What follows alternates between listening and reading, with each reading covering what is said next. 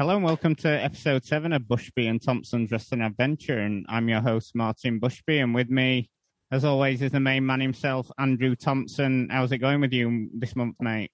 I'm doing good, man. I'm doing good. It's glad to be back. I love doing this show. My good man, Martin. How you feeling, my guy? Yeah, I'm, go- I'm doing good, mate. I mean, um, the UK is uh, potentially opening up from lockdown this summer. I mean, fingers crossed. We're, uh, you know, we're going to be all open up this summer. But how's things going over there in the states with you? Uh, it's going. it, it it's, it's, definitely going. Like uh, people, I, I, don't think people have really stopped. Uh, like I, I know, still seeing a lot of people up in clubs, man, partying all over. I mean, and I, I guess you do what you do, but like I don't think this pandemic is going, you know, wrap up anytime soon. You know, if we keep, you know, doing what we doing. But hey, you know, alas, you know, people gonna do what they do. But it, I mean, it, I, I, guess it seems like a lot of more, a lot more people are getting vaccinated. So I guess mm-hmm. that's you know that's always a good thing. But I mean, I, I still people got to remember just because you got the vaccine don't mean that you can't catch COVID.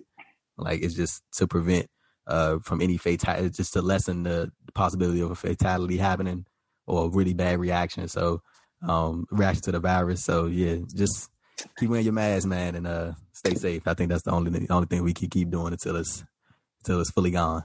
Yeah, definitely. That's some good advice. And um, you've lined up a uh, a great guest for us this week, haven't you?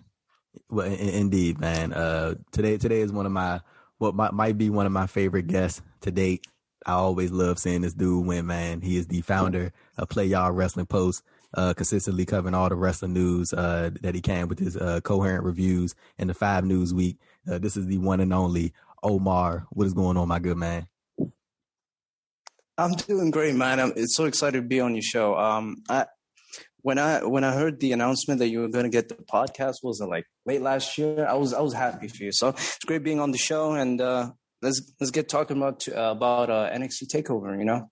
Yeah, there you go for sure, man. Martin, shall, shall, shall you shall you lead us off, my good man? Well, it's, it's great to be joined by you, Omar. I mean, for our for our listeners, obviously, this is your first podcast. Uh, just tell us a bit about yourself and um, and the blog that you run. Yeah, okay. So I founded Play Y'all Wrestling Post in 2018. I've been a fan of wrestling since 2007, and I've been consistently writing. Well, technically, I I got consistent in June of 2018, and it's been going on since then. And um, I, I started the Newsweek, the Five Newsweek, in late later that year because I was just too lazy to write wrestling um, separately. So got, went on from there. Then I started the Coherent Wrestling Wednesdays, where I recapped um, NXT Takeover, uh, the NXT and AEW Dynamite, because you know, I again, I was I was too lazy to make separate reviews, and so I had to adapt from there as well. So. I'm saying another cool. It's just going good. I'm just creating more content. Yeah, I'm about to say another cool. Yeah, thing, okay, man, go ahead. Is that you? I'm about to say another cool thing, man, is that you uh you were residing in Dubai. I mean, it's it's it's like we have way more residents than actual citizens, so it's really rare to see a Emirati Dubai citizen. It's really really hard. So when you're going down, when you're going outside, you just meet different different people. It's it's kind of like New York or Los Angeles. You know, you just meet different different. It's pretty multicultural, and you know, so. Yeah, I've got a few friends who moved out there. It definitely sounds like um, a very interesting place to go. Always wanted to go myself. But um, aside from that, Andrew, we've we've got a zone plug to get in. Um, as Mister Waiting uh, announced on Monday, we've got a twenty five percent off our t-shirt until Monday. Post wrestling store. I mean, twenty five percent off. I mean, what's that? Nineteen bucks US. Even less if you're talking about pounds that I use over here in the UK. Come on Support your go, lads. Fantastic go. design by Chris Matheson. Facts. Go go go get the shirt, man. Uh, Martin, when I was on the um, I was doing the Impact uh, review with Davey last night. Davey Pullman over there up next. I made I made a subtle threat, a, a, small a small threat. I was just like, go buy the shirt, or we gonna throw hands. And that's all. That's all I got to say. No, no, no. Look, just, just go buy the shirt, man. Go get the shirt, half off.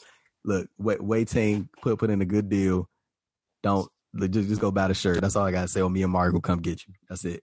Yeah, don't buy another CM Punk top. Just buy my. don't buy another wrestling shirt. It might not be the coolest one, but you know what wrestling shirts are. You know, sort me and Andrew. I'll buy some food for the week. Oh yeah, Martin. Uh, I, I, think we, me and you kind of talked about it a little bit on Twitter. Uh, the design for the shirt. Uh, I, I, saw 30 minutes of the Bill and Ted movie for the first time ever. Wow. And I, I, I know uh, Mike Murray. Uh, for, for wow. Wrestling Network was not he, he, he was not too pleased uh, that that that I never seen uh, Bill and Ted. Oh, well, that blows my mind. I must have watched that thing a million times when I was like ten years old. What about you, Omar? Omar, um, surely you've seen Bill and Ted's Excellent I, Adventure. I saw the I saw the first one because you know my my dad would show me old movies and stuff. So, you know, I mean, obviously the famous line was "It right on, dude" or something. Yep. Which is it's a childhood movie as well. So, you know, so I, I don't blame. uh Who's the guy that that said um it was shocked that Andrew didn't saw Bill and Ted. Was the name again? Mike. Oh, Mike. Yeah, I, am actually. I'm, yeah, Mike. So. Yeah, so I, I, made it. I made it like 30 minutes into the movie before I passed out. So it, it, it, it was it was good. It was good from what I saw. Oh damn! And then like it was well. Let, let me yeah. say I thought it. I, I didn't yeah. think, it, but uh, I was like into it for like the you know for the time it was on, and then you know I was out like a light, and then that was it. Yeah. There you go, ladies and gentlemen. What a review! I was 30 minutes into it before I passed out. Slap, slap that on the uh, on the movie poster, Andrew Thompson.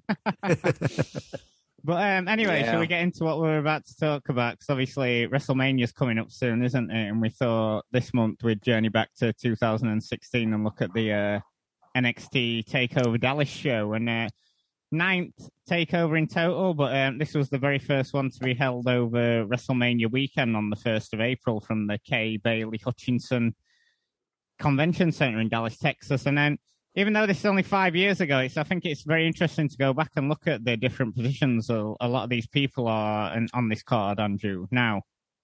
Yeah, man, it's very, that, that is an interesting point when you look at how spread out I guess you you could you could say the people are that were on this card like where they are now.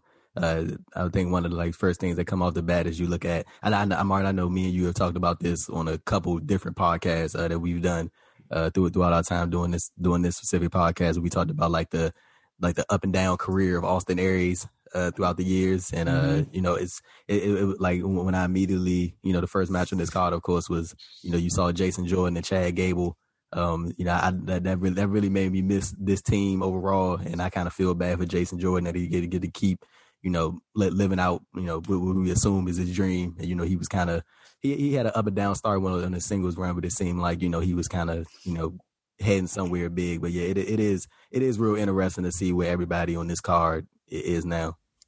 Omar, um, I know you said you started the blog in 2018. Um, do you remember checking out this show uh, way back in 2016?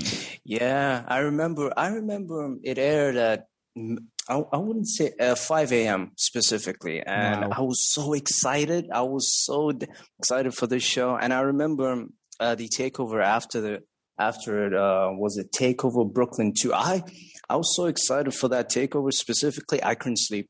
That's how excited I was, and and Dallas wasn't, and Dallas, um, wasn't um, what it was.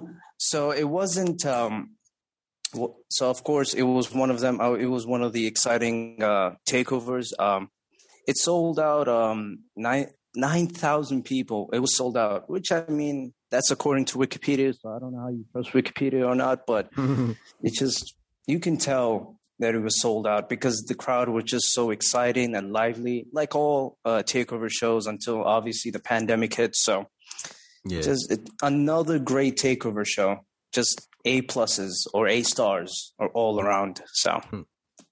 Yeah, definitely. I mean, NXT these days maybe not as hot as it once was, but at, at the time, you know, this was a really hot ticket, wasn't it? I mean, you know, with their nine thousand people, and I think this was like sort of like the biggest takeover they've run to this point. Um, really hard to get tickets for this event, and NXT was always a huge deal among wrestling fans. I think safe to say not just WWE fans, but also your more indie fans, hardcore fans who maybe not maybe interested in the main product would always check this one out. And um, mm-hmm. like you said there, I mean, coming into this event, we'd had the previous two takeovers. We'd had the London one with Balor and Joe, and then the the previous one to that with the Sasha Bayley Iron Woman match, and it had really moved on from just being a, a, developmental brand and onto being a sort of genuine third brand of WWE. I mean, it's it's fair to say I think that this Dallas show kickstarted a great run of these takeover shows for the next few years, Andrew.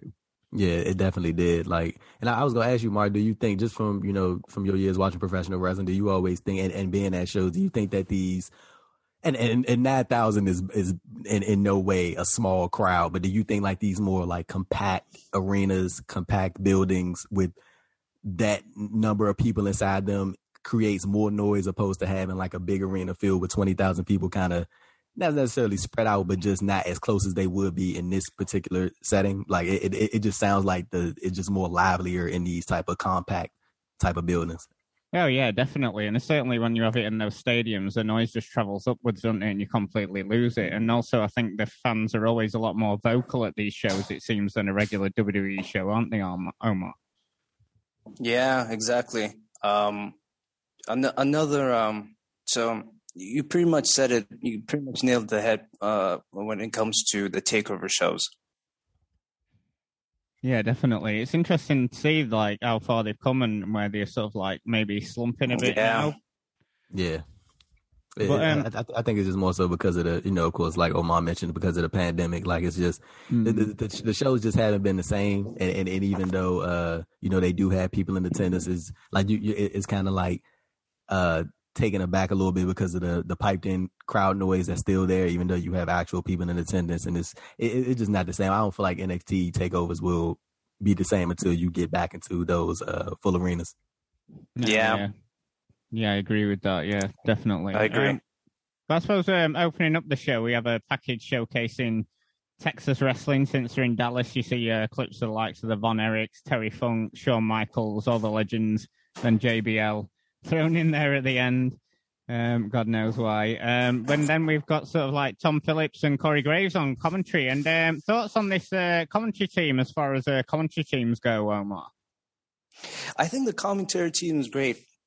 Two man booths. I, I somehow miss two man booths. I mean, these days we've seen like three, four, five, and it kind of, you know, it's distracting from time to time. But the two man booths was so great. Tom Phillips and Corey Graves, they had like excellent chemistry together. And, you know, this is this is one of them. I mean, Corey was great on the commentary team and he did he got a lot better, especially when he moved to Monday Night Raw.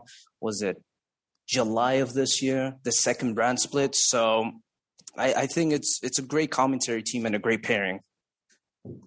Oh, interesting. Yeah, because uh, Corey sometimes gets some flack off fans, uh, Andrew. But, Yeah. um, how, how do you find his uh, how do you find his commentary style? Uh, the, just from Corey Graves, uh, just on the point of him um getting flack, he he uh he he tweets out some things that I don't think a lot of people are too fond of. I don't, know. If you guys, I, I, I, Yeah, I, I don't know, I don't know if you I don't know if you guys caught the latest uh episode of SmackDown, but Kevin Owens kind of made kind of made light of it when Corey Graves was talking to Kevin. Kevin Owens was like, "Yeah, I've seen some of your social media. You don't make the best decisions." And uh, Wow. and uh, yeah, but I, I think Corey Graves is a is a commentator. I think to say that he isn't that that's a that would just be a lie. Like, but it was it was real interesting to see them him and Phillips there because you can tell they they have less bass in their voice and they sound like real young. Like Mm. it, it, it, it was crazy to see. Uh, and it was- like to 2016, man. That that well, I don't know why that feels like a lifetime ago. Like I know, uh, usually before, it does. before we get into the podcast, Martin uh, does this tradition that I always like when he uh, kind of goes over the year 2016 and stuff like that and talks about music and all that type of stuff. And it just seems like 2016 was like the like I, I- I don't know why, but it, it seems like that was like just a whole other lifetime ago.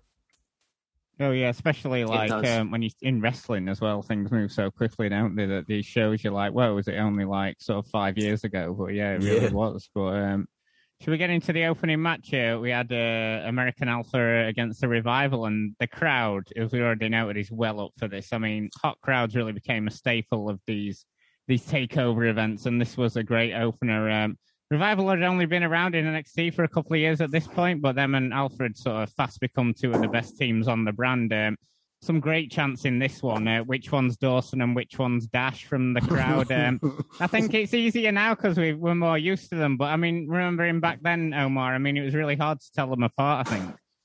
It was even to this day. I still get confused by their names in AEW. I'm like, which one is it? Is it Cash Wheeler, uh, Dra- uh, Dax, Drax? You know, I'm just I, I get confused as well. So 100, percent I agree with you on there. Yeah, it doesn't help that they've uh, changed their names in the last year as well, and they're both yeah, like yeah, it's sort of like the one's the ball guy and one's the other one, isn't it? But um, yeah. yeah, going back to Alpha though, I mean they had a they had a formula for a lot of these matches with Gable getting beaten up before Jordan makes a hot tag and clears house. Uh, classic formula being used by a lot of tag teams that I think they use really well. And then obviously the revivals more homage to the 80s, specifically Tully and Arn. Um, you mentioned um, American Alpha earlier, Andrew. I mean, what a team they were, and incredibly over with any NXT audience, no matter where they wrestled around this time period. Yeah, especially like I'm pretty sure you guys heard it. Like when when their theme song first hit, that crowd went insane. Mm. Like they they they, they love uh, Gable and Jordan together, man. And you know, it, it, it seemed like their entire, and when you look at their entire run as a whole in WWE, it was like, like, like, like how we see from many NXT talents, it's like up and down. Like they hit, they hit an NXT and then they get to either Raw or SmackDown and it's good for a little bit and then it just doesn't work or it isn't good off the jump and then they kind of find their way. And like, I'm just kind of sad that they didn't get to do uh, more together. And it was like, um, like when, when I was like I was listening to Big E on the uh, ESPN's GP podcast, and I was interested to get you guys' thoughts on it because I think he made like a real good point about NXT call ups. And he was like, he thinks the main issue is that people have these expectations of what they think NXT talents will do when they come up from the main roster because they're running NXT so good, and then they come up to the main roster, and then people just think that's going to continue, and then nine times out of ten, or eight times out of ten, it's probably not going to happen. So he think people should kind of reset their expectations of what said talent is going to do? Like, do you think that do either you think I was going to go to Omar first and then he'll come to Martin? Do you guys think that that that's something that we should try to do when watching WWE programming when we see a talent from NXT and they were had a very successful run and then we should just kind of reset our thought process on them when they come up to the main roster to come when they come up to the main roster to you know kind of prevent that disappointment if, if, if that's the word. In some ways, yes. I mean, when you look at the creative team, from you know the main roster and then NXT. They're just two different you know creative teams with different visions, and they see what kind of characters goes from there and there and there. So I could somewhat see what he, where he's coming from. But you know, a star. When you look at a star, you look you know you look at his. Um, for example, you see somebody like Finn Balor, like the dude is a baby face. I mean, the dude is a, a star in my opinion because you know he's done great things with Bullet Club, and now you know, in NXT, and I, I legit saw him as a you know a top face of the company. So I understand from both sides because on one hand they see a certain expectation for certain wrestlers, while at the same time I do understand where he, where Big E's coming from from a creative perspective. You know, two different creative teams that might clash and stuff. So I could see where both sides are coming from. So yeah, it's funny, isn't it? Because on the women's side, we've had a number of people transition onto the main roster and become bona fide main eventers. Sure, there's been some bumps in the road with Sasha and Bayley, but I think we saw, especially last year, you know, they were they really became sort of like bona fide sort of main event stars on the main roster. I think for the male side, I mean Roman and Bray, Bray at a push.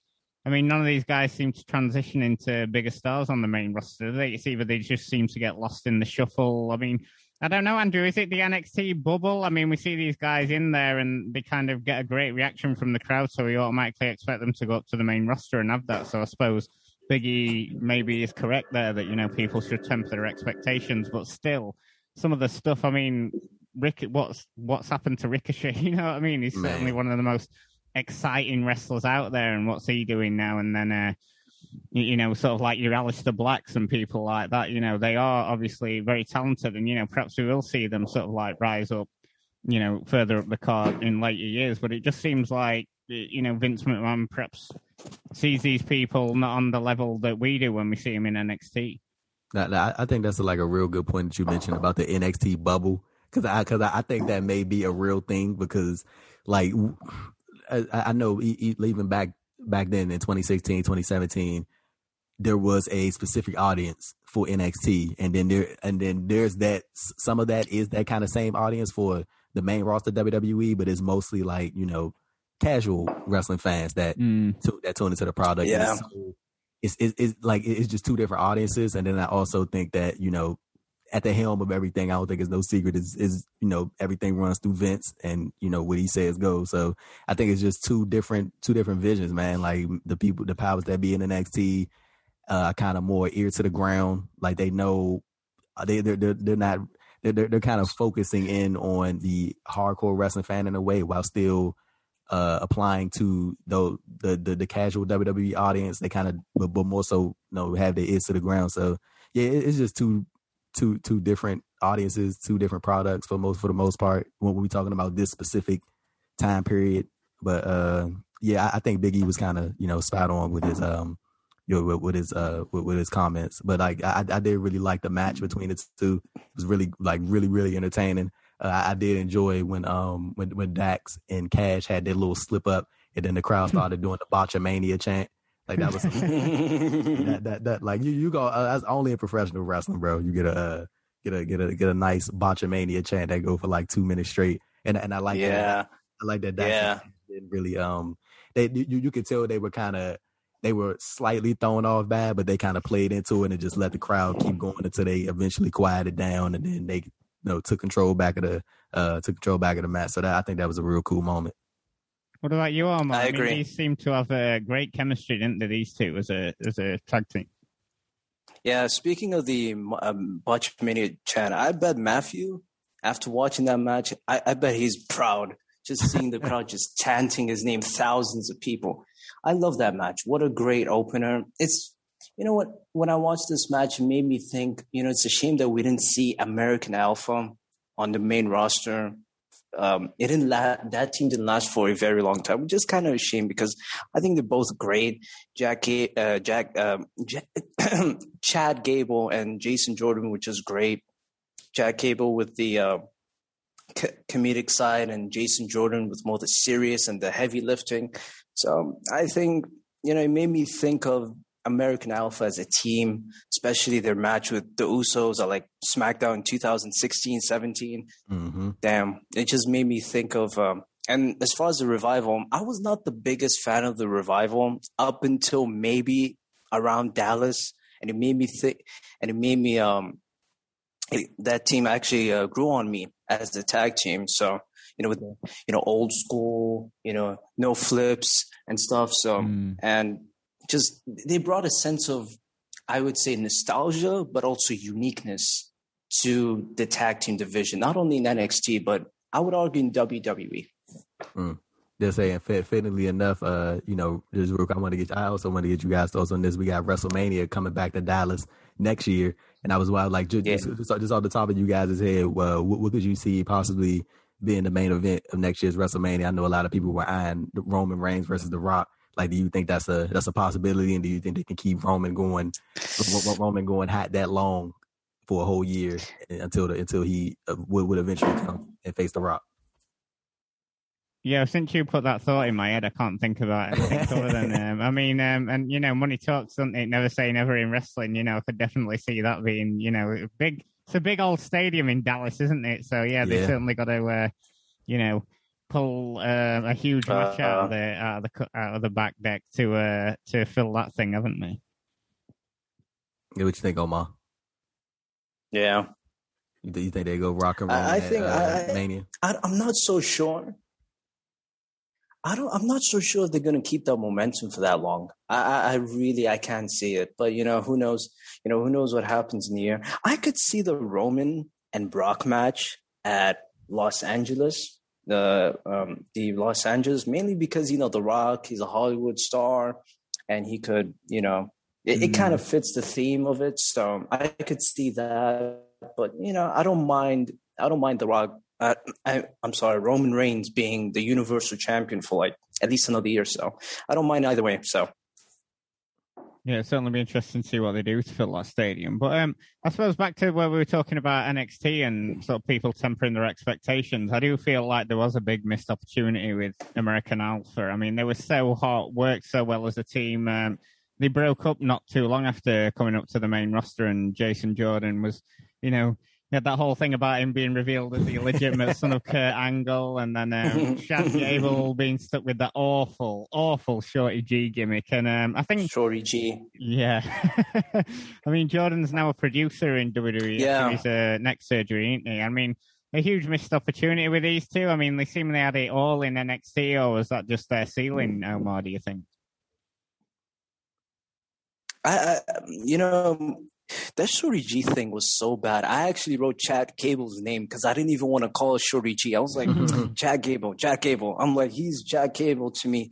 Uh, what was the question again, Marty? Can you repeat it? Yeah, I was just saying, do you think NXT was their ceiling or could they have done more with them on the main roster? They could do a lot more with them, especially when they were SmackDown Tag Team Champions. I remember their feud with the Wyatt family. What was it, Bray Wyatt and Randy Orton? I think it had potential.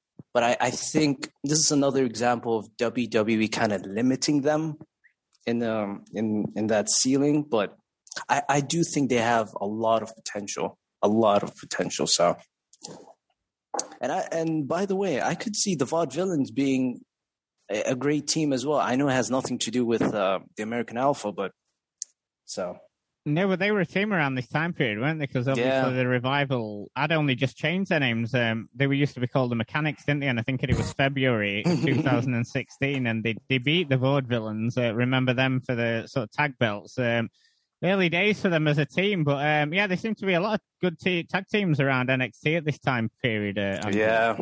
Yeah, NXT they, they really did have a, a real solid tag team division. And it was kind of the same uh, for for for quite some time throughout the years. Like they always had two like two pillars at the top of the tag team division, and then you had another crop of like solid tag teams underneath them. Like I remember for a period of time, it was like the Street Profits and War Machine, and then you know you had uh the the the, the revival, and then you had TM61 underneath. Man, I miss Shane Thorne and um um Nick Miller, bro. Like they they they, they were TM61 like so, facts one hundred percent. They were they were so underrated, bro. Good. And I, I and and I, I felt like they they they, they really got the rug taken under like take, pulled from underneath them, and it wasn't no fault of NXT's. It was just Nick Miller had that ACL injury, I think, or Shane Thorne had the injury, and then it kind of just it, it, it, went off the rails for them. And I remember I, I remember when AOP was hot. Like I, I I really got into AOP a lot. Like I really thought I really thought they were like one of the like it, it was it was it was rare yeah. professional wrestling, especially in these days when you see like Paul a, Ellering as a Paul, as a manager. Facts. Yeah, Paul Paul Ellering was in there, and like you, it, it's rare when you see like a a big man team like that's like presented in that manner.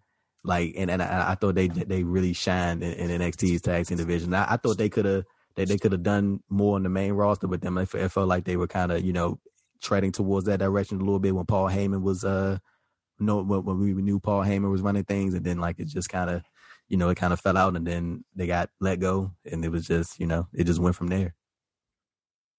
Yeah, because I mean, with the revival, they obviously went onto bigger and better things, didn't they, from this match? You know, they had those crackers of DIY, but they seem to, as again seems to be a theme of this, they floundered on the main roster. And um, I mean, Emma, how do you think it's been going for them since moving from WWE to AEW? I mean, they had the, um, you know, there was all that build up for the for yeah. the match with the Bucks, which was decent, but I think, um, you know, with all the hype going into it, and you know, they'd been building that thing for a couple of years with the FTR and things like that. You know, it was never going to match the hype, I don't think. I don't. I don't think so. But I. I did enjoy FTR's run in AEW so far. That match with the Young Bucks at Full Gear, probably one of the one of the best tag team matches. It was also a dream match, so it was pretty cool as well. You know, whenever people say that the Young Bucks, I know this has nothing to do with FTR, but whenever people say the Young Bucks, they don't have um, uh, in ring psychology. I always uh, point them to that match because I think this is another example of um, in ring psychology from the Young Bucks with the leg and everything. But I think FTR's run so far has been great. Them with Tully uh, Blanchard, I think the stable with him and MJF and Ward, uh, Wardlow and uh, Shawn Spears. I think they're. I think their run so far has been really, really good, and I think it only gets better from here, from there.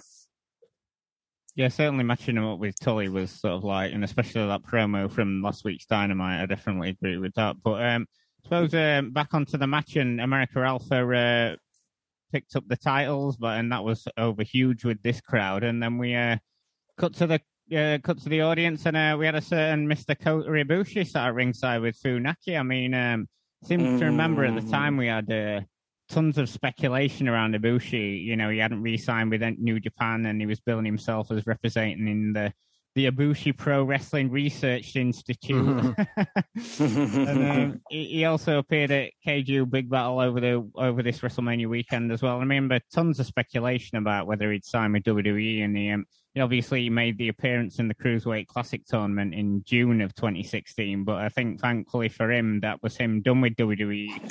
I can't really see Ibushi quite fitting into WWE full time, um, Andrew.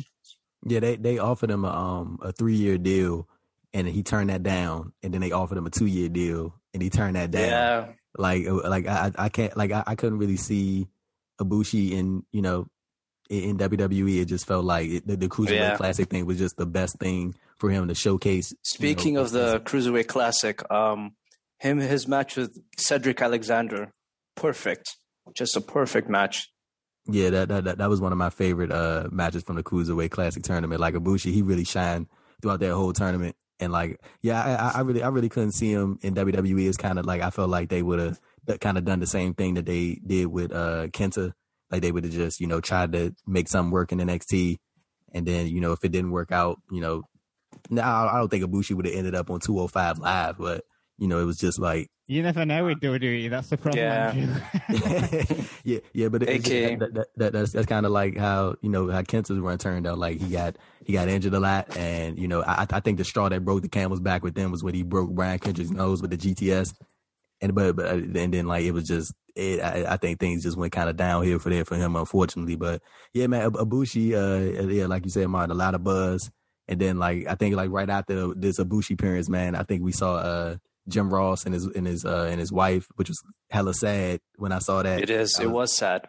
I was like, like just, just knowing like retrospect, like it was like a year later when she passed away. I was like, I know that was like I, I, I can only imagine like some of the stuff that you know Jr. goes through on a on a middle Yeah. side, like just losing you know his significant other like that. I'm pretty sure that's something that you don't just wake up four or five years later and just be like, I'm over it. So yeah, I, I feel I feel for Jr. on that one.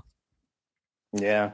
Kota Yeah, Ibushi, aka Kota Ibushi, aka the only reason why TJP won the Cruiserweight Classic.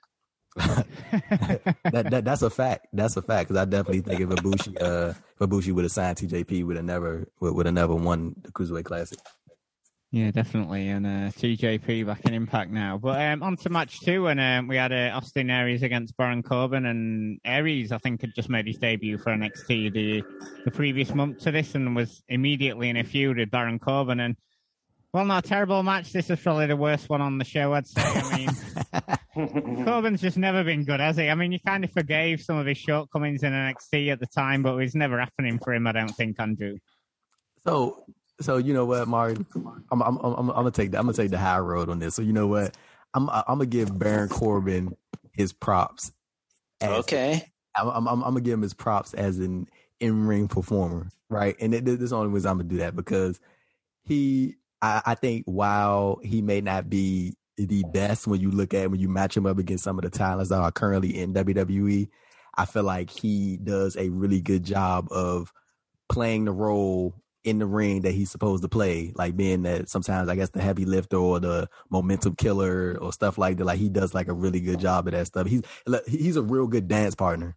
I think for some people, I don't think it's for everybody, but I think he can go in there with you know some guys like a Seth Rollins or a Ricochet or AJ Styles and just be a really really good dance partner for them.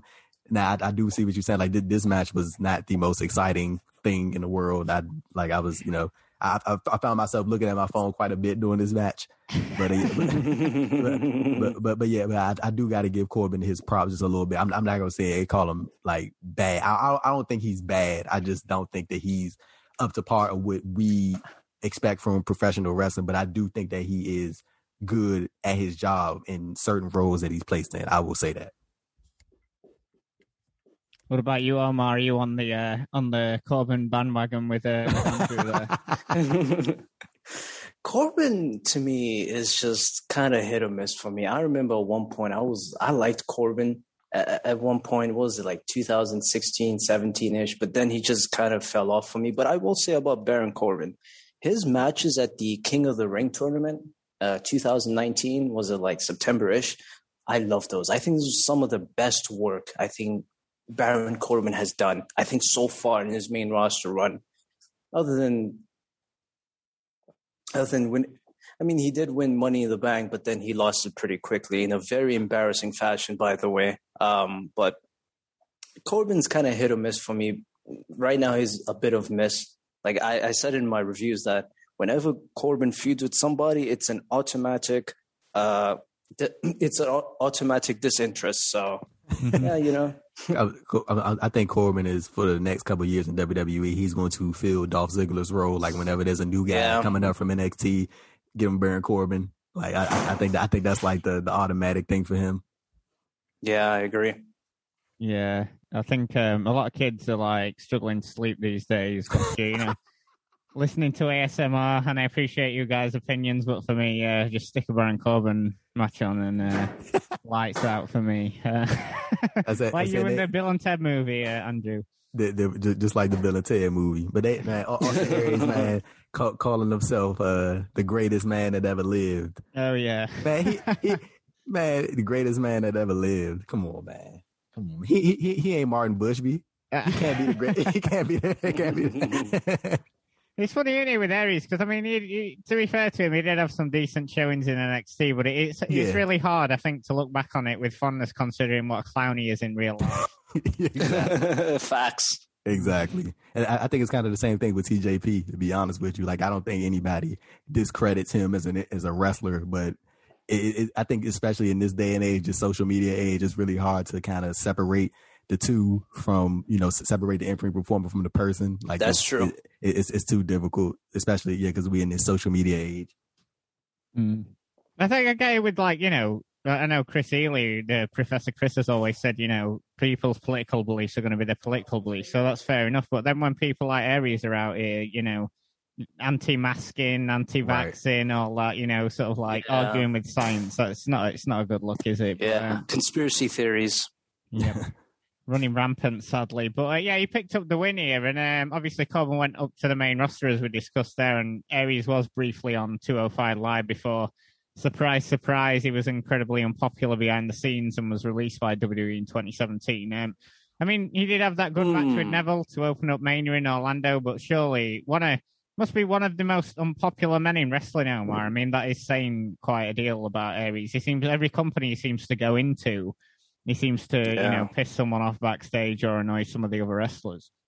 Yeah, he does. I, I was watching Chris Van Vliet's interview with Austin Aries, and even even even Chris Van Vliet, who's the most nicest dude you would ever seen wrestling, even he was like, "God damn, like I think you're full of, you know, you know what I mean." So, regarding Austin Aries, I do think the dude's talented. I just think he's a piece of S S H I T, if you know what I mean. Very, very nicely put. But yeah, I do, I do agree with you. I think he's one of these guys who just can't help but get in his own way. He, he's like, you know, he's had he had some good matches in ROH, had some good matches in TNA. He had that whole point where he was collecting belts around the world and things like that, and he was having decent matches. And like I said, he did have some decent stuff in WWE, but he just can't seem to get out of his own way, Andrew. Yeah, uh, I, I, think Omar hit it on the head. Um, like I, I think a lot of people, like more recently, we think back to the situation uh, with John Morrison at the Bound for Glory show and that that that whole yeah that, that whole ordeal right there. Like I, I, I don't even know if that has been confirmed to be something storyline or author work, quote unquote. Yeah, that, that, that's what they say it is. It's a work, but I, I I can't really call it to be honest with you. But yeah, Martin, I think he just can't get out of his own way, bro. And that's just how some people are in life in general. Like they got the talent, they got everything in front of them, and you know they just for some reason they just can't you know you know stay stay out that negative limelight. But I, I, mean, at the end of the day, bro, you gotta look at it for what it is. Like, bro, that's a grown ass man. He made his own decisions, mm-hmm. and you mm-hmm. know, he he he's at where he's at because because of himself. So there it is. Yeah. Should we uh, move on to something a lot better now? I mean, uh, match number. Yeah, I agree. I agree. and uh, probably the match and debut of this show is most remembered for Sami Zayn against Shinsuke Nakamura, and Nakamura obviously making his debut, and then Zayn making his final appearance in NXT. And uh, Nakamura's coming in so hot here as a free agent. I, I, don't, I don't think it's hyperbole to say he was considered by many to be one of the best in the world at this time period, early 2016. I mean, his character and charisma had just, it just gotten over so huge with fans all over the world, and he was coming off of that great match with AJ Styles at Wrestle Kingdom 10 in January of the year, and I mean, I was surprised at the time when he announced his departure from New Japan, and then WWE obviously announced his signing in February. So, do all this build for this match of Nakamura coming in, and so much anticipation around his debut. And I've got to say, you know, give WWE props or rather NXT and Triple H. I mean, they absolutely nailed it, didn't they? In this incredible entrance, hearing that yeah. entrance music for the first time. I mean, crazy to think how it's gone now with Nakamura, but watching this at the time, you were like, whoa, they just get this guy. I mean, how wrong was I? But I mean, this must be one of the best entrances in the sort of past 10 years, Andrew. Yeah, it, it definitely is one of my favorite theme songs. It, it's just catchy as hell. And, and the fans caught on to it really quick. Like, uh, like, right, like, I think like the takeover after this, I think it was Takeover Brooklyn when he beat Samoa Joe for the title. Uh, I think that was that following August or June. I think it was. Uh, yeah, it was Takeover the end. Ta- it was take, over the end. Yeah, to take over the end before. And what, what takeover was that day he beat Samoa Joe? That was take over Brooklyn too, right, for the NXT title? Because I know that was yeah, it was when that it happened. Was. Yeah. So so yeah, the, the theme song caught on real quick, man. And uh, Mark Martin, did you get a chance to see Nakamura over in the UK? I know he did a couple shows over there. And I mean, of course, you we've all we seen it in the video package to promote the the Zayn Nakamura match. He did some shows for RevPro. Oh, I'm trying to remember now if I did see him. I know he had that match against Zack Sabre Jr. that they put free on YouTube, and that was everywhere. But I'm trying to think if I did see him. Yeah, I missed. I, must have seen him on one of the uh, York Hall shows. Um, mm. Who was he taking on now? But yeah, I definitely saw him at one. Of, I mean, they uh, they rotated a load of them New Japan guys in and out. So yeah, I saw um, a bunch of them like a couple of years back. But yeah, not Nakamura, man. Like, like I think you hit it on the head, Mark. They, they, and they see they, they got him like right off the bat. Like it, it was never a miss with Nakamura. Uh, Omar, like when you look at the overall scope of Nakamura's NXT title run, do you? I mean, his NXT run as a whole. Do you think that you know that like his transition over to WWE for like as far as like a a, a big name talent coming over to to WWE and having that NXT run? Do you think his was one of the better that that we've seen in NXT's history? Um, I do. I I somewhat as far as Shinsuke Nakamura and NXT, though, I think he, I think NXT utilized him greatly. I think Shinsuke Nakamura he looked like a star, act like a star, and admittedly so. I'm gonna admit something here.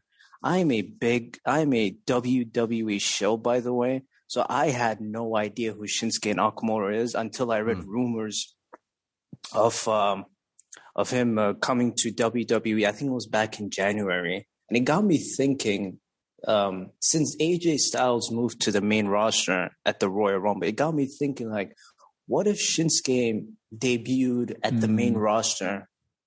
Um, it got me thinking about that. Like, what would happen if Shinsuke just came out on the main roster? You know what I mean? So, just his run in NXT was, like I said earlier, they utilized him greatly, especially um, I remember his feud with uh, Bobby Roode the following year. I think it was a, a, a, great feud.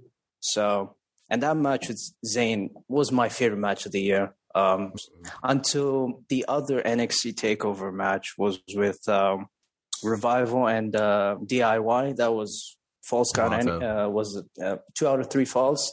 Yeah, just a great match. Toronto. Yeah, it was one of my favorite matches. It actually beat that match. So again, it goes to show you how great the takeovers are and the matches are, if you know what I mean. So, again, a fantastic match.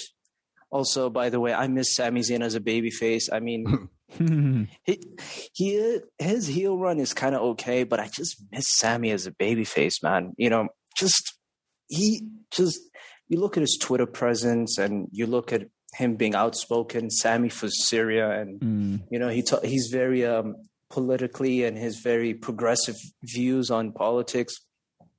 I'm just like, how come this dude is not a babyface, man? Like, I remember he was talking about uh, the New Day, and uh, I would think it was an episode of SmackDown years ago where he was talking to, uh, he was cutting a promo in the New Day about capital, capitalism.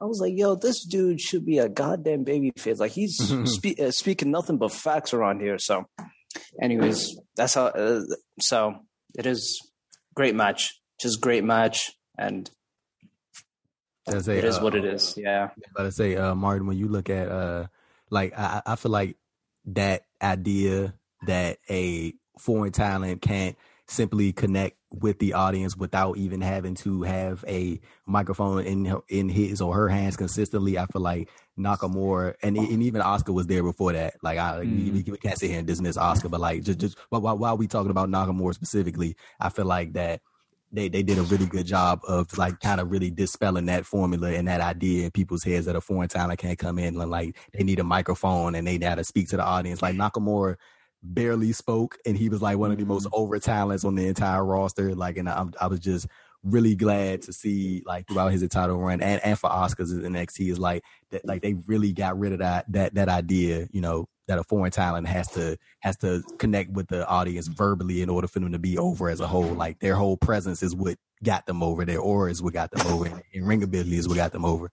Yeah, I think it's a uh, it's it's a variety of things, and it? it's his um, it's his incredible charisma, and you know, and just his whole presence that you know, and also I think this NXT crowd having that previous knowledge of his stuff in New Japan and, and things like that, I think that really sort of helped him, especially you know, making this debut here. And um, like you said about Sami Zayn, I think he is the perfect first opponent for Nakamura. I mean, they gel so well together. There's a nice mix of sort of technical wrestling mixed in with brutality and and just just a nice story they told. You know, there was no story leading into this match other than it being the big debut, and, and I thought they did a really good job of Nakamura wearing Zayn down with his knees and then pinning pinning him shockingly after one finisher. I mean, unbelievable one finisher and it's over. I mean, they hardly ever happens in NXT now with spamming of the finishers and the endless kickouts and just a perfect debut. Yeah, I, I agree. Omar. It was a perfect debut for Shinsuke Nakamura. Um, it was um, just I, I'll put a top ten best debuts in in WWE. So again, I agree with you.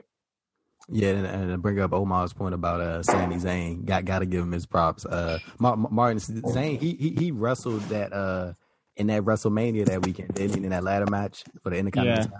Yeah, yeah. It's, it's, I, th- I think Sami Zayn is legitimately like was one of the best baby faces that WWE had. Like I, I like that 2016, 2017, mm. you couldn't mm. convince me that Sami Zayn couldn't be a top baby face. Like I remember like even back then I was like I remember when I first started writing uh, about wrestling. Like my first article I ever wrote was about Sami Zayn. Uh, when Sami Zayn, I was lobbying for him to win the Royal Rumble in 2017, and I thought that there should have been. Me him. too, exactly. Me too. I wanted him to win the Rumble as well. I, thought I thought it should have been him, uh, Kevin Owens, and Finn Balor in a three way for the Universal title. That that that, that, that was my that, that was my pick. But yeah, man, Sa- Sami Zayn, like now where he is, like I, I am enjoying his heel run and I don't think I can see him going back to babyface now just because, um, you know, j- just because of what he's doing now. Like it's just the way he's being presented. I can't really see him going back to being that underdog babyface that everybody roots for. I think that time is long gone. But yeah, th- th- this was definitely one of my favorite NXT matches. Great debut from Nakamura, which led to an incredible run in NXT. Uh, Zayn got the call up, got a real big pop at Mania that that mm-hmm. following that that weekend so yeah, man, it, it was just crazy. Like like you said at the top, Martin, it was just crazy to see, you know, kind of to, to think about when you see these guys and like you think about where they are now. It's uh, yeah, like I think I said it like five times already, but it was just you know, kind of wild.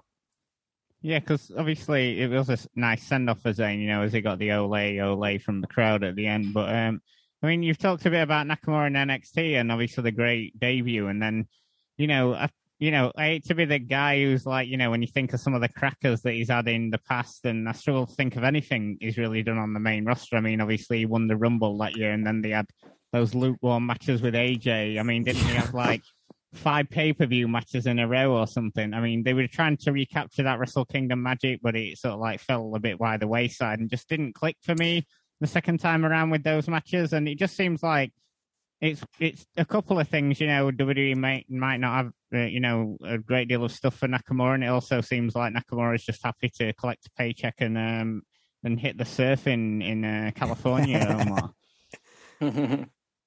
yeah, I I think uh, Shinsuke. I think he said something. The reason why he showed up in WWE was that he wanted to wrestle Daniel Bryan. I think, and so, I mean, he did got his wish in a random episode match of SmackDown. Mm-hmm. So, but again, I do think he loves. Um, you know, I do agree that he probably loves surfing or whatever, and and stuff. So, again, I agree with you, Martin, on that.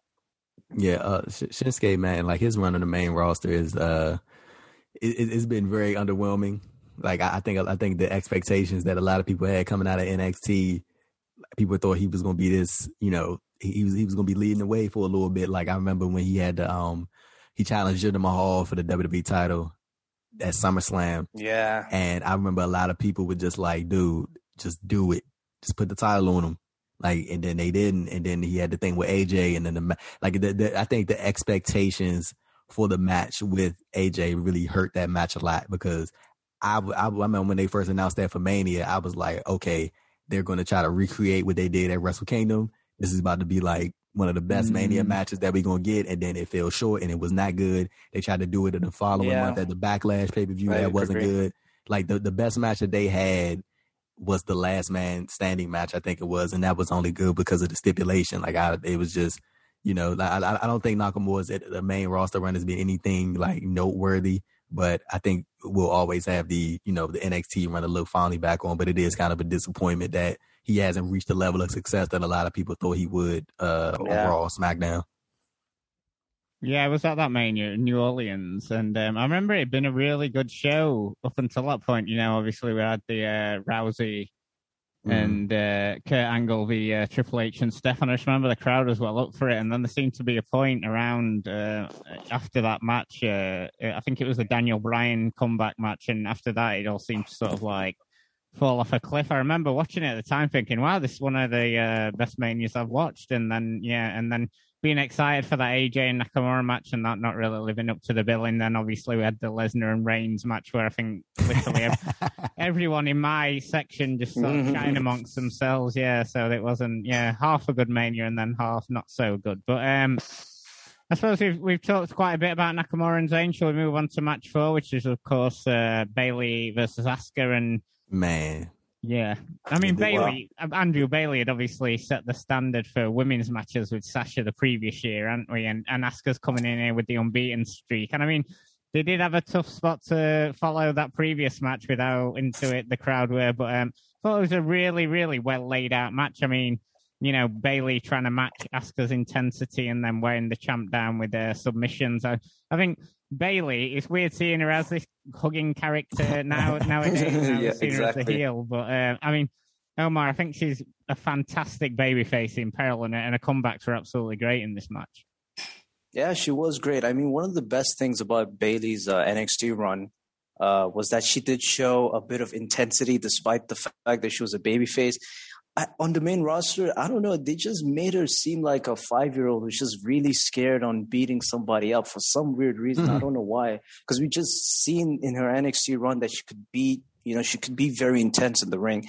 As far as the match concerned, I remember I wasn't a big fan of that match, especially since it followed by a fantastic match between Shin and uh, Sami Zayn. And um, the ending of that match kind of shocked me because I because because I remember when she um, when Asuka defeated uh, Bayley, I was legit surprised. I was like, wow.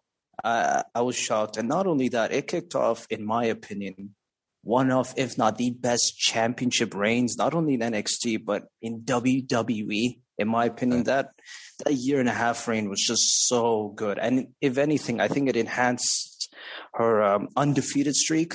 It definitely enhanced her undefeated streak. Speaking of her matches, her match with uh, um, Nikki Cross, that last woman standing match was just amazing. So, just a match that wasn't the best, but it did lead to it did lead to great things. You know, it did lead to great things between I would say uh, Asuka and even Bayley to some extent. Yeah, Andrew. I mean, um, you had, uh, had, a lot of thoughts on this match, didn't you? Because obviously, this is a sort of different Asuka that we're seeing to now on the main roster. Martin, Omar, I got a, I got a lot of thoughts, man. A lot of thoughts, specifically about Asuka and seeing her in this presentation. But I, I do want to speak on Bayley real quick. Like, ba- like ba- I feel like Bayley has had a very, very great run as a heel. I feel like she really transitioned really well from that baby face that was getting really, really stale. It, it wasn't even, it was already stale. Like I was done with it. And then she really transitioned well into this current, her current form that she's in right now. And she, you know, she kind of helped lead the way WWE through that pandemic era, uh, starting last March which has been crazy. It's been a full year already. But um, yeah, man, I, I, remember I was at that that um, battleground 2016 pay per view when she debuted a couple months after this. I think it was, and the the, the place went insane mm. when when she came out. Like ba- Bayley was like legit, like one of our like last as far as WWE goes, like our last like uh, white meat baby face type talents. Like I, I, yeah. I think I think 2017, 2018 was like that's when Gargano started to take that role from you know, in, in, in NXT. But just speaking about Bayley, man, like she she she had it and she still has it now, and she I think she's been uh very successful, man. Like she had a she she's she's doing really well for herself. But Asuka, oh my goodness, bro, see, like see, seeing her in this current in this form, this 2016 form, like and yeah. seeing the, the the presence that she had on screen and just the way that she moved around the ring. Like, dude, I, I was just I, mean, I was watching this match and I was like, bro, I like I, I, really love like I did this. I don't really just had anything to do with the match, but I was just like I, I really like the sound of the mat. Like when when the the mic is when the mat is like really mic'd up the way it was, and Asuka and Bayley, man, they they were just like going tick for tat uh, for for most of this match. And, and seeing Asuka, man, like it was just it, it just amazes me how like so so the thing is right when you look at her main roster run, you technically really can't call it a failure because like when you look at everything that she's done as far as accolades goes, like she's been a multi-time War Women's Champion, multi-time SmackDown Women's Champion. She won the Royal Rumble, won Money in the Bank, been a multi-time Women's Tag Team Champion. She's literally done it all, bro. But like her, she's booked like shit. That's the thing. It just doesn't. Yeah. Make, it, it never makes sense to be how you got a talent this good who can yeah. really the women's division, but you kind of use her as a placeholder to get to point A to point B. It's like she's never truly the focus of your story. And even though while she's champion, like I remember, I'm pretty sure you guys remember, like two weeks before Mania, they took the damn title off her to give it to Charlotte, and I was like, what, like, like what would you do that for? And then like it later got mm. revealed that she was supposed to face um Sonya Deville at that year's WrestleMania, but they decided to uh add the add the SmackDown Women's title to the to the the three way uh at Mania between Becky, Ronda, and and, and Charlotte. And but like Asuka man, like it just I, I always get kind of confused on how to look at her main roster run because like sometimes I, I want to sit there and be like they they kind of failed her a little bit, but at the same time I look at her accolades and I'm like, did she really fail or like it's just the booking just that bad? Like it, it, mm, yeah, it's, it's like so so weird, man. Like I I never like truly know what to really think about her run. Like as I mentioned, like she has a lot of accolades and she has accomplished a lot. But it's not it's not like they just have her ass sitting on the sidelines. Like she's done more uh, within her time on the main roster than a lot of people could ever have. So it's, it's it, it just don't ever make sense to me. Like as far as like what her like like how, how she's presented on the main roster, but like just just to see her like where she was at the time period and like seeing how the crowd was reacting to her and stuff like that. Like it was just it it, it, it kind of really made me miss this Asuka, And of course, like Omar mentioned, she had that great run, uh, that great run in NXT, and then um yeah, the the, the the the main roster run has been has been quite the quite quite the deal so far, man. Do you think um, she got a lot of wind took out her sales from that Mania I just mentioned, then WrestleMania 34 when she uh, lost to uh, Charlotte Flair, and I think she was on an undefeated run then, wasn't she? And that was like the end of the streak, sort of thing. Do you think they should have kept that going a bit longer, Omar? Uh, what was the question again? Uh, in uh, terms of Asuka? Yeah. He said, he said, do, do you think they should have kept the streak? I think going? Asuka's I, looking back, I do think so. At least until maybe who's I, you know, I do think maybe um someone. I don't know. Like that's an interesting question because I remember when Charlotte beat Asuka at WrestleMania 34, and I remember I, I didn't hate it. I was like, I want to see what they're going with this. And then months later, she had Asuka had a pretty terrible feud with Carmella. Even though I'm a big fan of Carmella as a SmackDown Women's Champion, I thought she was, I know, call me crazy. I thought she was probably one of the best heels in, in WWE at that time, just because she was the exact opposite of what the women's revolution, mm-hmm. women's uh, division, uh, the, the women's division at that time. So, but speaking on Asuka, I, as far as her uh, losing streak concerns, I, I can't really say. But looking back, I would say, you know what, she could have at least kept him going for at least another year. Maybe until, you know, Becky Lynch, the maybe her uh, mm. or her rise. Maybe she could defeat her as well. So who knows?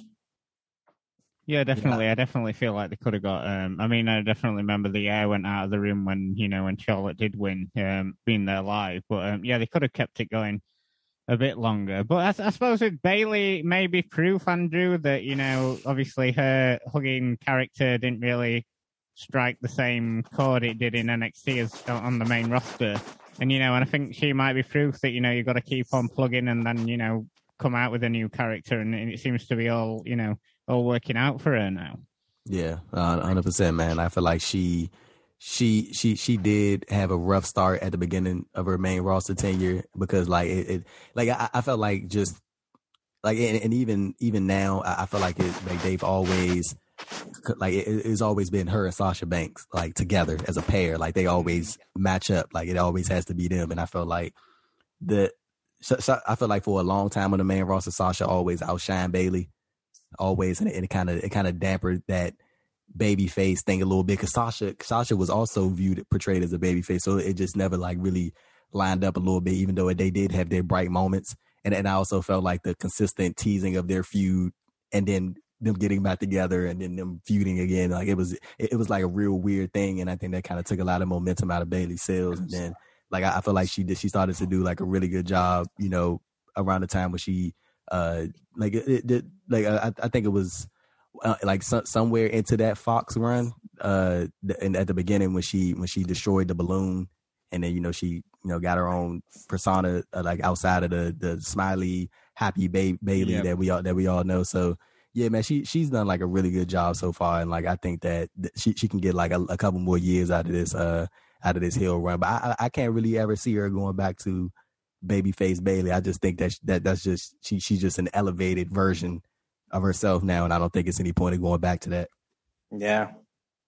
Yeah, yeah, yeah it's pointless going back to that, isn't it? That's uh, that character is well and truly over now. But um, obviously, Asuka picked up the win here and the title, and uh, they showed Bobby Roode in the crowd. I mean, watching this back, I had honestly forgot he was still in WWE at this point. I mean, everyone remembers that great theme music, don't they? That always sort of like gets a big reaction. And um, is it Robert Roode, Bobby Roode? He, like he, who is he now? he, he, was he was he was Bobby Roode back then, but now he's uh Robert Roode. Yeah. Hey, Mark, Martin, did you know he's the tag team champion right now? I did not, Andrew. that yeah, shows how much I've watched WWE in the past year. Former U.S. champion as well. Yeah, but but but but the, the, thing is, he had like a really good run in the NXT.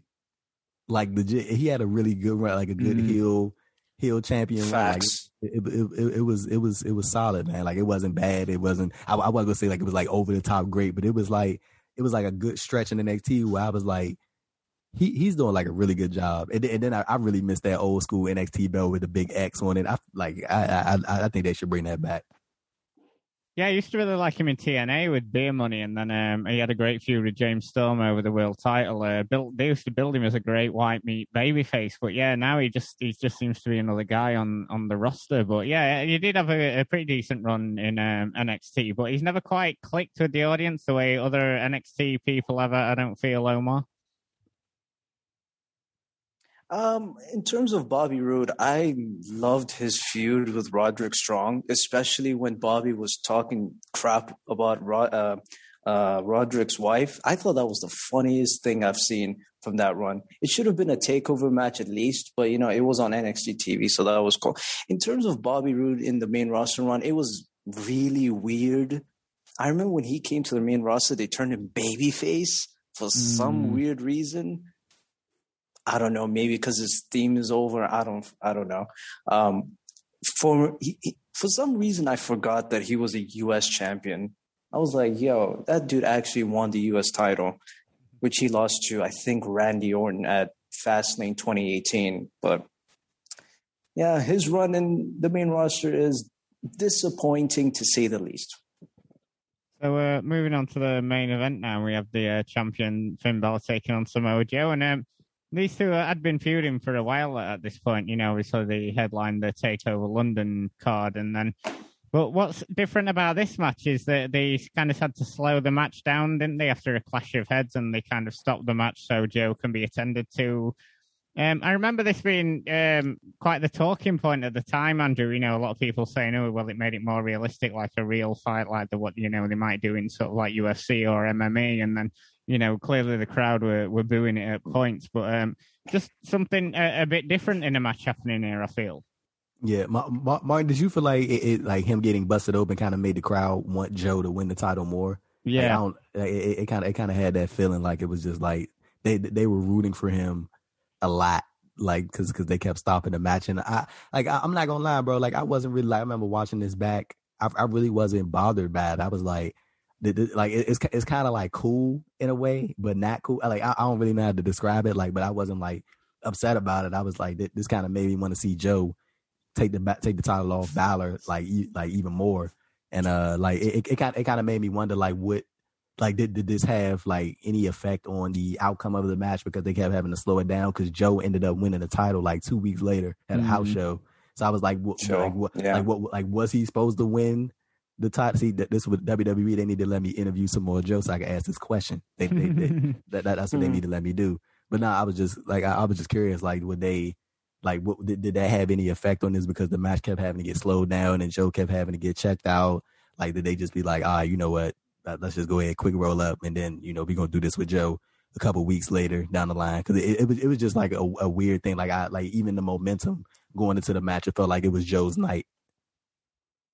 Yeah, possibly. I mean, um, I mean, Omar, what did you think about these two guys as this feud? Um, I mean, I, I, feel like you know they they had decent matches together, but for me, I don't think they quite clicked as well. I mean, I, I don't know what your thoughts are on on you know de- they are good matches. Don't get me wrong, but I, I don't think they they clicked and, and got to that next level as I would expect from these two. Yeah, I definitely agree. I, watching the uh, the match back, I was like, it, it, there was something missing about those matches uh, with Finn Balor and Samoa Joe. Um, fun fact: I want to give you guys some fu- some some inside you know, story about Finn Balor. So you remember his entrance. Um, Finn Balor he revealed during an interview with Sam Roberts, I think, on May May of this of 2016, that he was supposed to ride a horse. You know, because you know Dallas and Texas, it kind of fits the vibe. But then uh, NXT, I think they shot it down. So it would have been cool seeing you know him um, rocking the you know the the theme of you know Dallas and Texas. You know, uh, as far as the matches, um, the series of matches, I thought I thought the um, the the end match, the takeover, the end match in a steel cage, that was a way better match, and I think this is the only time uh, the the demon the demon character was pinned by Samoa Joe, and it kind of kicked off a very decent run for Samoa Joe, even though it was pretty short. And so, again, a very, a very, um, a very, a very decent main event. Didn't bother me. It wasn't offensive, but you know, it could have been better in my opinion, especially after a rewatch. Yeah, Andrew. I mean, my personal opinion is by the time Joe had got to this point, I feel like you know his best days are maybe behind him. Still, still a decent hand to have in the ring, but I feel like you know, obviously, loved him in TNA 2005 and you know his ROH stuff and that, but maybe sort of like, you know, maybe you know his his best days might have been behind him at this point. I think that I think that's real fair to say. To be honest with you, like I think a lot of people look back to Samoa Joe, Joe's uh, days in TNA, and of course, like you mentioned, his days in Ring of Honor. Some of his, what, what would you would you say, glory years is the fair the fair term to use? Yeah, yeah, like those, yeah. were like his yeah.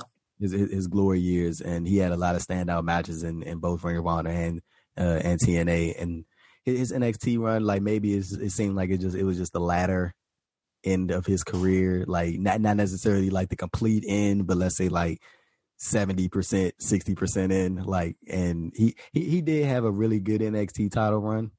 I'm not gonna say he didn't. He had a really good NXT title run, and then you know where he's at now. Of course, he you know they, they I don't think they've cleared him because he's been uh the concussions. So I don't think that's mm uh yeah the, the concussions really really did some um some some bad for Samoa Joe.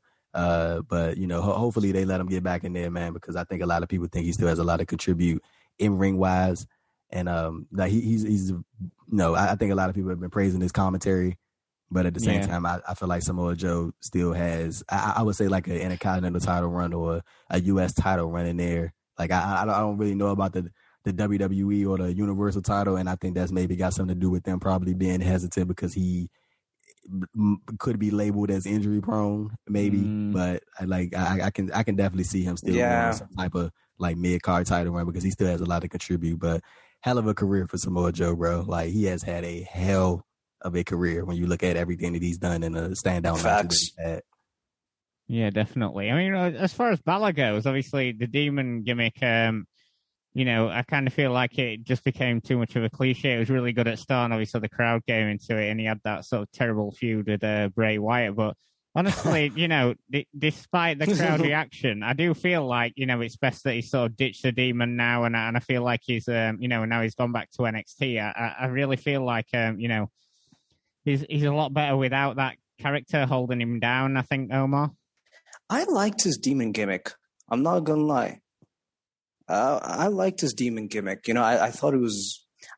I don't know. I, I, like supernatural characters in WWE. Maybe it's biased because I'm a big Taker fan, so I like that supernatural element to it. I wish that his style would be would be different. Like his demon style would be more submission and more technical wrestling, and you know his his normal side would be more you know high flying, high spots, you know suicide dives and stuff. But you know, in terms of Finn Balor as a character, I, I don't mind the demon stuff. I wish he would bring it back at some point because I know he hasn't brought it back in like a few years now. So I hope, he, I hope, I hope you know the fine folks over at Titan Towers could bring it back if you know what I mean. Hmm. Yeah, that's interesting. Yeah, I've not really thought about that before. Sort of like have them, you know, because when he did come out as a demon on certain shows, it was just the same Finn Balor, but have them as sort of like separate things where he was doing sort of like a different style depending on, you know, which character he was performing as.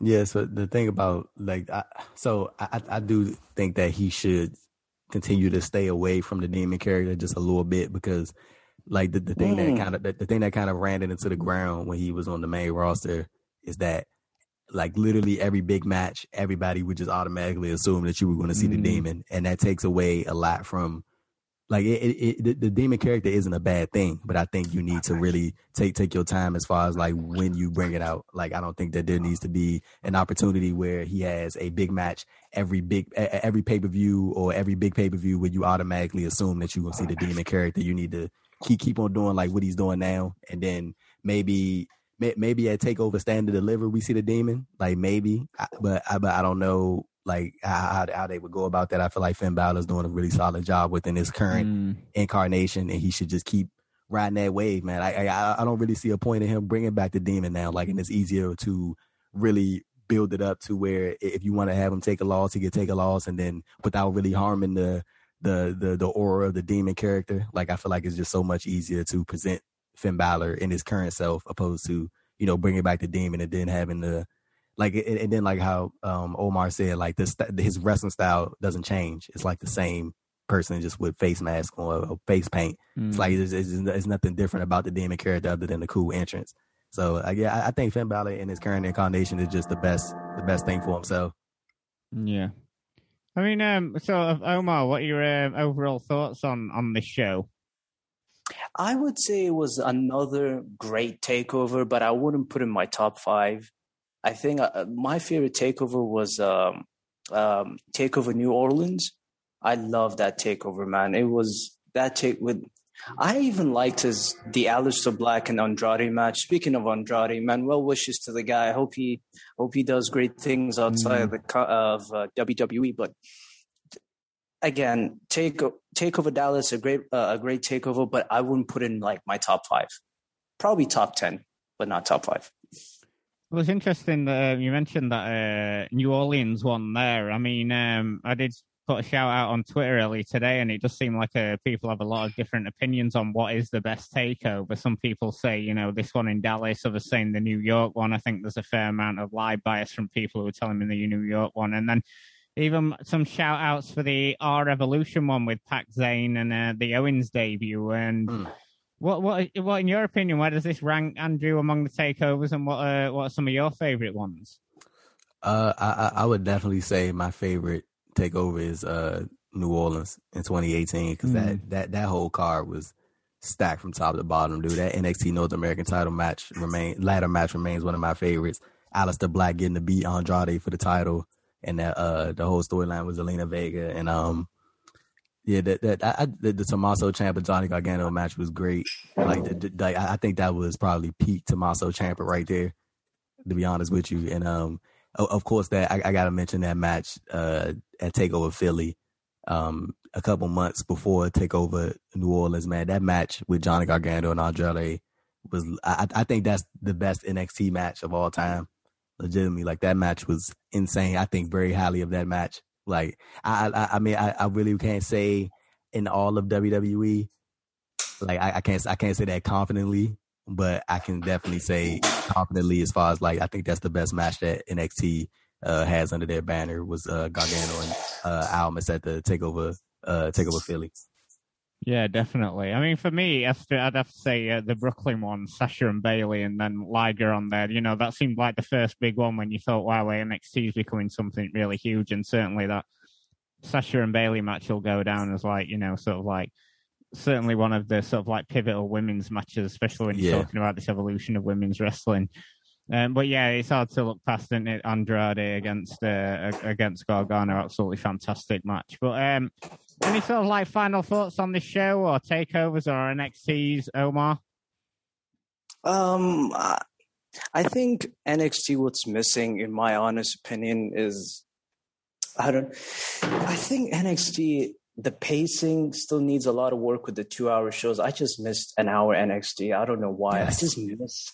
I really do. It, it's it, it's especially great for like wrestling content creators because it's easily digestible and it made them stand out amongst even Raw, SmackDown with an hour an hour long. Then that's the thing that's missing. But other than that, I do think NXT now is pretty good, and I do think the reason why it's a little different is you know the pacing and. Um, and with a different creative team. So I do think NXT is good, but it's not as great as, you know, the glory years, you know, 2014, 15, 16, hell, even 2018. So. Yeah, I think um, yeah, it does seem like it's not as hot as it used to be, doesn't it? I mean, Andrew, what do you think's gone wrong for them? You know, despite the pandemic, do you think people may be sick of the Johnny Gargano main events? You know, too much the Shawn Michaels agents in of matches, maybe. You know, it just seem, you know, maybe they bled the indies dry and any potentials, you know, haven't really got that Florida loop to own their act anymore, aren't you? Instead, they're straight on network TV now, aren't they? Yeah, I, I think I think they did have a lot of momentum when they first started on USA, but like now it's just like I, I, don't, I don't know. Like I, I feel like when they had the, the one hour shows on the net on the network, it was just easier for the for the for, for their writing team to just put stuff together and really map it out and make it as sharp as possible. But I think that's very different when you're on a week to week basis and you have so many changes, especially during the pandemic. You got to shake shit up so much, like mm-hmm. at, at, at, at, off the whim sometimes, and you really don't have a choice. But like I feel like when they was on the network, when they were on the network, it was just everything was like really crisp. And even when there were spoilers that leaked out, it was still interesting to tune in. And I, I feel like, uh, of course, we've seen some of the reports out there. Um, and I saw um, I, I can't remember exactly what source it was. I want to say it was either PW. I want to say it was PW Insider who reported that the internal schedule is after WrestleMania for NXT is listed for Tuesdays. So like the, the, the shows to take place on Tuesday. So I, I think a move from from from the Wednesday night war, quote unquote. I, I think it'll be good for both AEW and NXT because it'll give people the opportunity to watch both shows live, and it'll kind of keep keep keep kind of kind of kind of add more excitement, you know, because we get to see both in their you know complete forms without you know checking social media and then you know seeing already what happened and then you got to watch it back and then this mm. like you mm-hmm. know whatever. Yeah. I, I, I think it'll do NXT and AEW some good if if you know if NXT does uh move one night uh one night prior. Yeah. Yeah, it'll be interesting to see what happens when crowds come back and, you know, whether, you know, these takeovers do sort of like go back to being as as hot as they were for this show. But yeah, it was really good back going back and uh, I've not watched this show since watching it in 2016, so it's definitely good going back and watching this. And um, yeah, before we get out of here, uh, Omar, any uh, obviously huge thanks for joining us on the show this month. Thank you, uh, man. Any any plugs that you want to uh, get in there, maybe Twitter and your blog, etc. Yeah, follow me on Twitter at uh, Omar the Player Guy. Follow me on my Facebook page even though it has like 22 people following, but whatever, it's fine. Uh, at Play Out Wrestling Post on Facebook. Obviously, follow the site Play Out Wrestling Podcast. blogspot.com or you can just go to my twitter. It's it's in the bio. Uh, we do um, the five news week which is my news um, my news week my news week update just like what you guys uh, do at post wrestling. Um, i do monday night raw review smackdown review. I do the Co- coherent wrestling wednesdays where we talk about nxt or um, and um, aew dynamite. Um, also i do a monthly editorial so this month I'm I'm gonna write about uh the so bad it's good matches to watch, like a kind of guilty pleasure. Like it's you know it's bad, but it's really good. So I'm working on that editorial. Uh, so just check out the site. Just uh, follow me on Twitter at Omar the Player Guys. So have you ever seen uh, WCW War Games '98? No, I haven't. I feel like that would fit perfectly into that so bad it's yeah. You know, just go and watch it. I mean, it's hilariously awful. But um, Andrew, have you got um, anything to plug before we get out of here? I mean, uh, any interviews you've done this past month? I know you've been doing the Impact reports with Davey Portman. Yeah, man, I'm trying to line up some more interviews. I'm on a slump right now. I don't like it, but we're gonna figure it out. I'm gonna try to get somebody on the channel and line up some stuff. But I'm I am doing the of course, the written reports on post wrestling, the news updates that I try to fill up as much as possible. And then, uh, of course, I'm doing the stuff with Davey. And everybody, make sure you go buy the shirt for for for me and Martin, twenty five percent off. Go get it. Don't don't, don't don't don't make us come find you. Don't do it. Just go buy. Just go buy and and, and and and wear the shirt and tag us and make sure you tag the post wrestling Twitter account so all of us can uh can share it and retweet it. But yeah, that's all I got going on. Indeed, yeah. Go and go store.postwrestling.com. And uh, of course, we've got Post Day coming up on April the 3rd, uh, yeah. live for Patreons. Uh, a few shows that have been out so far. John and Wai are going to be doing a live Ask Away. You, Andrew, are going to be uh, on with Nate Milton and Chris Ely.